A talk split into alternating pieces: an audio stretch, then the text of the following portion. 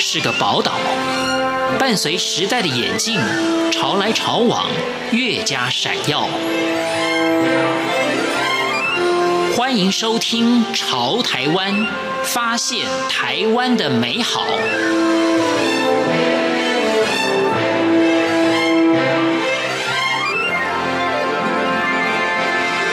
欢迎收听今天的《潮台湾》，我是徐凡。台湾唯一的内陆县是南投，也是电影《赛德克巴莱》的背景。雾社事件就发生在南投的仁爱乡雾社。同时，在鱼池有个水晶咖啡，为什么它可以要上国际的舞台？还有红玉红茶远近驰名，以及埔里的绍兴酒，还有云林也是有台湾的粮仓之称。为什么有这么多的农产品？它的特色在哪里呢？欢迎收听。南投好山好水。饮食作家陈静怡说：“嗯，我想介绍南投这个地方，会跟其他的地方食物方面的话会有点不太一样。我们可以了解，南投是台湾唯一的内陆县，那它有很多的山，所以呢，也是电影《赛德克巴莱》的一个背景哦。雾社事件就发生在南投仁爱乡的雾社，所以呢，既然有好水。”大家就不要错过的呢，就是茶酒跟咖啡，这个是南投比起其他的县市来说更值得来跟大家介绍的地方。尤其南投这个地方有一个叫做鱼池乡，鱼池乡呢，可以喝到世界顶级的咖啡。这个咖啡呢，怎么会突然变得这么有名呢？爆红哦！我们可以知道，它里面呃生产了一个叫大山水晶咖啡，它的是阿拉比卡的咖啡豆。它这款咖啡去参加世界精品咖啡评鉴赛的时候是获得了第二名，等于说也是跟世界高档的这种呃精品咖啡来说都是可以齐名的。那它这个咖啡豆带有一些迷人的巧克力的风味。这个水晶咖啡并不是唯一，但是很特别的是说呢，这个精品咖啡的酵母叫做俄纳努森这个人哦，他很喜欢这款咖啡，因为他自己也有收购一些咖啡豆，很多的咖啡商都很希望能够把咖啡卖给他，可是他却不一定会。呃，青睐，可是他愿意为了鱼池的水晶咖啡，他特地在他九十岁的时候还搭飞机特地跑来南投鱼池这个地方来看这个咖啡的产地，而且呢，他一看就很喜欢，一次就包下了六百公斤的采购量。这六百公斤呢，可以说已经是水晶咖啡大概一半的产量了。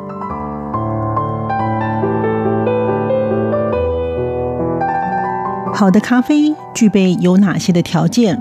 台湾也有国际品牌的咖啡。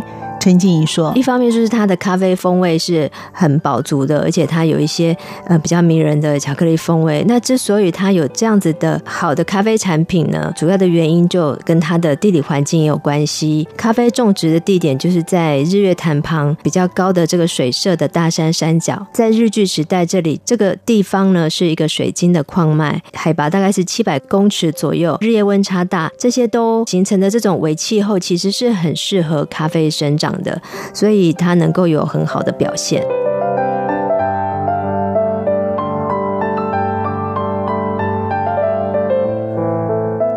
鱼池的水晶咖啡获得精品咖啡教母之称的俄纳努斯恩的青采特别跑到台湾来，为什么好在哪里呢？而且他一次就包下了近产量的一半。影视作家陈静怡说：“等于还有一些田间管理的部分，也要把它纳入一个参考。还有呢，就是台湾的咖啡农来说，其实有很高的采集的成本，就是人力成本是相当高的，所以也使得它的价格呢也。”很高，当然它也有名气方面的加持，所以价格也算是不便宜。一般来说，如果说市面上一般还不错的咖啡豆，烘好的这个咖啡豆大概半磅是台币三百到四百左右。那如果是世界精品级的咖啡哦，大概半磅六百块左右，我有买过。不过大山的水晶咖啡半磅就要一千两百块，所以是一个呃相当高价的一个产品。通常这些咖啡豆有很多都会卖到台北比较顶级的一些咖啡馆，所以并不一定说到处都喝得到。不过如果说到那里去的话，如果不一定买得到咖啡豆，或者是不一定每一间咖啡馆都有大山的水晶咖啡，建议呢是目前长期有在配合的是普里那个地方，鱼池那个地方有那个呃云品酒店，在云品酒店里头的呃可以指定要喝这一款水晶咖啡。那在呃云米酒店，它也在呃日月潭的附近，所以在那里你可以欣赏到这个湖光山色，那也可以一尝这台湾最顶级的咖啡之一。可以知道说，在咖啡来讲的话，有两大主要的品种，一个是阿拉比卡豆，一个是罗布斯塔豆。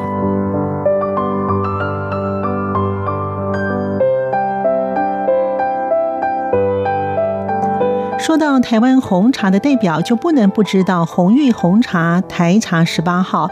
它是由茶改厂以台湾山茶加上缅甸大叶种育种而来，它的甜味以及它的香气有一些特别的芬香，有哪些呢？陈静怡说：“没错，其实它有很好的特质，就是说它有一个天然的肉桂。”的淡香气和这个薄荷的芬芳，所以呢，它的香气是相当饱满，而且它有个优点，就是它即使长时间浸泡，味道还是很圆润，不会觉得苦涩。所以，呃，很多的茶馆或咖啡馆都很喜欢用红玉这一款产品。所以，即使是对于喝茶不是那么敏锐的人都能够很明显的去喝出红玉的特质来，所以红玉这款红茶呢，也是来自于鱼池乡。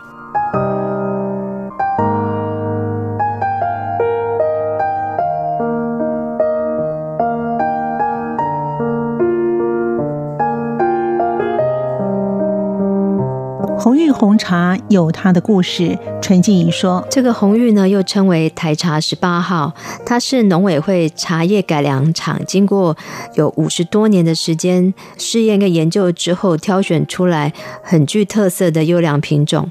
那它这个品种是。”缅甸大叶种红茶母树跟台湾野生的山茶复树的一整个结合的这个结晶，所以一直到一九九九年的时候才通过正式命名为台茶十八号，我们就经常是俗称它为红玉。如果说我们人已经到了南投去的话呢，在当地的呃日月老茶厂啊，廖乡长红茶。等等地方其实都可以买得到，目前的价格大概七十五公克是台币五百块钱左右。那如果说不是在南投的话，其实在一些大都市的一些茶馆或者是咖啡馆里头，偶尔也是可以看得到红玉品相，就可以点来品尝看看。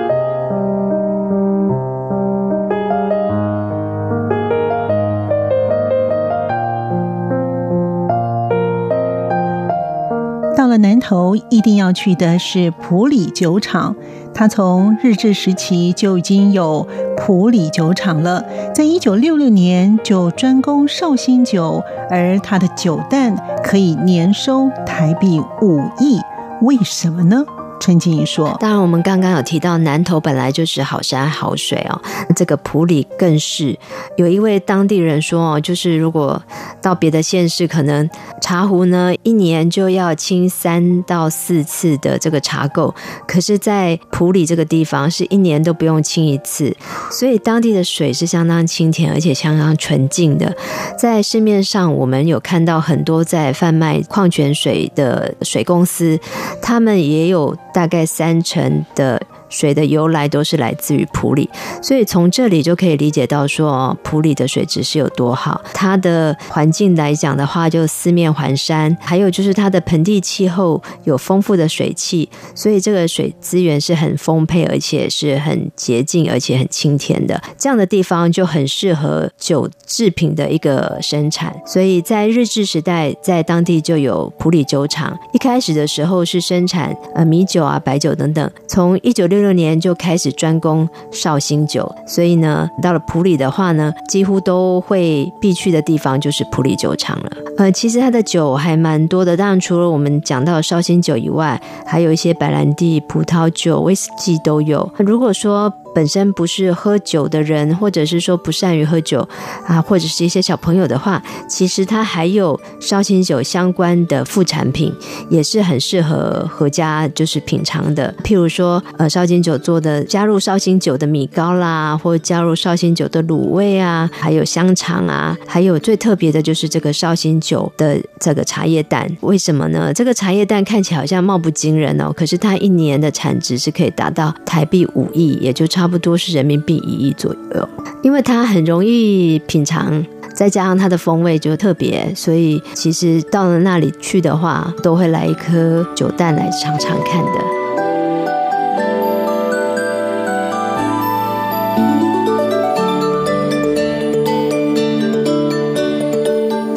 走完了南投，到了云林，云林素有台湾粮仓之称。它有丰富的农产品，有哪些？陈静怡说，云林对台湾来说一直是台湾的粮仓，也就是它生产很多的农产品。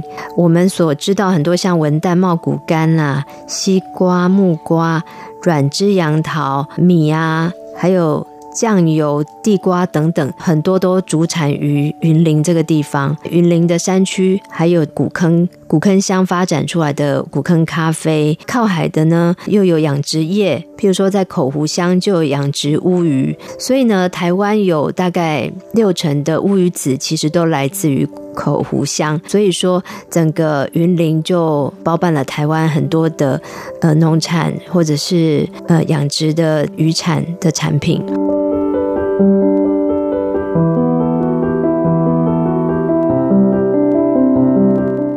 云林有丰富的农产品，其中软枝杨桃特别之处在哪里？而且云林还有很有名的是酱油，你可听过酱油冰淇淋？陈静怡说，软枝杨桃真的很好吃，它的水分很丰沛。吃的时候还会不小心被杨桃汁给噎到，这样子，就是它很清甜，哦、呃，有别于一般的杨桃。这软枝杨桃它有一个缺点，就是说它不容易运送，它运送的时候很容易撞伤，所以说通常都在产地贩售，贩售完了就就其他地方不太容易吃到。那现在是因为有了这种呃从农地直送的这种服务，所以说才比较有机会可以吃得到软枝杨桃。而且呃，在酱油来说呢，还是这种百年。老店，嗯，像是呃台湾相当有名的丸庄酱油，它其实发迹就是在云林的西罗镇。那当然就是西罗的这个水质跟气候啊，也是对于生产这个酱油是特别的好。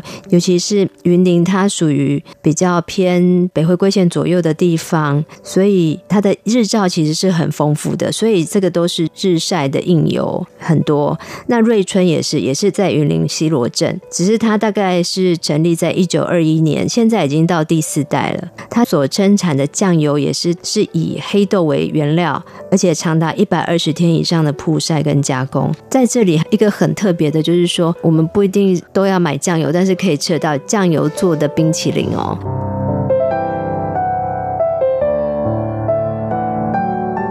云林的小吃有个很特别的名字，叫做茴香饭。因为云林人茴香都要吃的小吃，为什么？陈静怡说，云林的小吃其实我们刚刚提到，就是它是以农业为主哦。它的小吃来讲的话，其实也还保有一些比较传统的风貌。嗯，像当地人很爱吃的有一个叫老寿鸭肉，它其实第一代是一九零八年那时候，第一代其实是卖水煮鸭跟熏鸭，那到了第三代的时候才开始。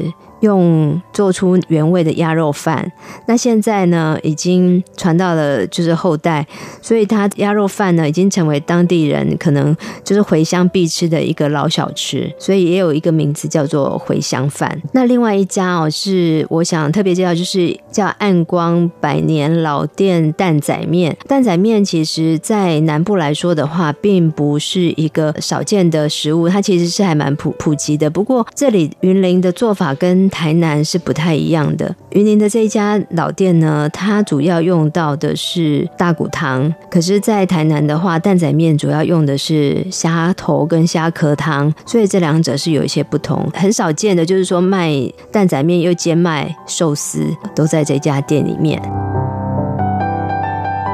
感谢您的收听，我们下次见。